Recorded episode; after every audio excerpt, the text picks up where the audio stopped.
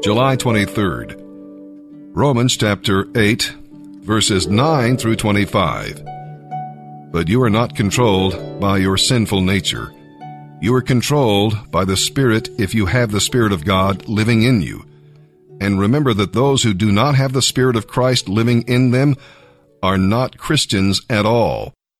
Since Christ lives within you, even though your body will die because of sin, your spirit is alive because you have been made right with God.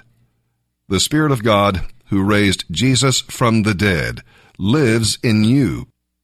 And just as he raised Christ from the dead, he will give life to your mortal body by this same Spirit living within you. So, dear brothers and sisters, you have no obligation whatsoever to do what your sinful nature urges you to do. For if you keep on following it, you will perish. But if through the power of the Holy Spirit you turn from it and its evil deeds, you will live. For all who are led by the Spirit of God are children of God. So you should not be like cowering, fearful slaves.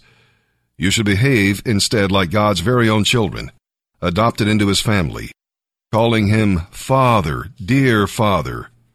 For his Holy Spirit speaks to us deep in our hearts and tells us that we are God's children.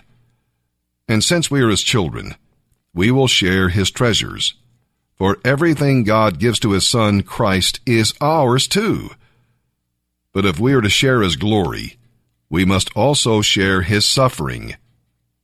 Yet what we suffer now is nothing compared to the glory he will give us later. For all creation is waiting eagerly for that future day when God will reveal who his children really are. Against its will, everything on earth was subjected to God's curse. All creation anticipates the day when it will join God's children in glorious freedom from death and decay. For we know that all creation has been groaning as in the pains of childbirth right up to the present time. And even we Christians, although we have the Holy Spirit within us as a foretaste of future glory, also groan to be released from pain and suffering. We too wait anxiously for that day when God will give us our full rights as His children, including the new bodies He has promised us.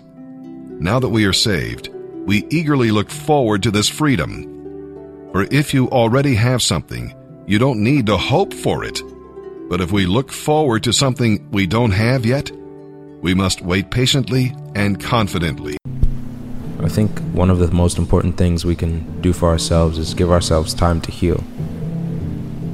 Oftentimes, we try to run to the next thing and the next thing and get away from the problem by distracting ourselves with the next thing. And oftentimes, I tried to run to the next friendship or relationship because I was hurt by the past one. But when you are hurt, you don't give yourself time to heal, you only deepen the wound even more.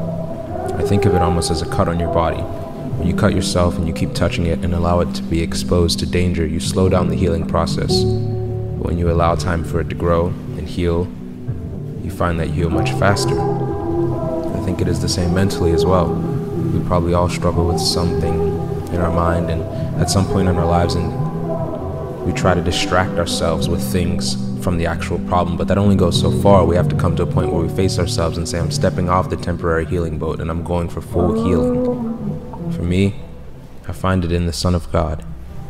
I bring him my pain and he brings me joy. Over and over, healing and being healed. Giving yourself time, though. Take breaks and be alone sometimes. It's a hard thing to understand sometimes, and it's a hard thing to try to process by yourself because it hurts while you're while you're healing. When you first get a cut and you put alcohol on it or you put something on there to clean it, it, it burns a little bit. But after a while it leaves you better than you would have been without it. So I believe giving yourself time to heal is a very important thing. Don't always go to something that will distract you. Learn to sit in solace and just be with God.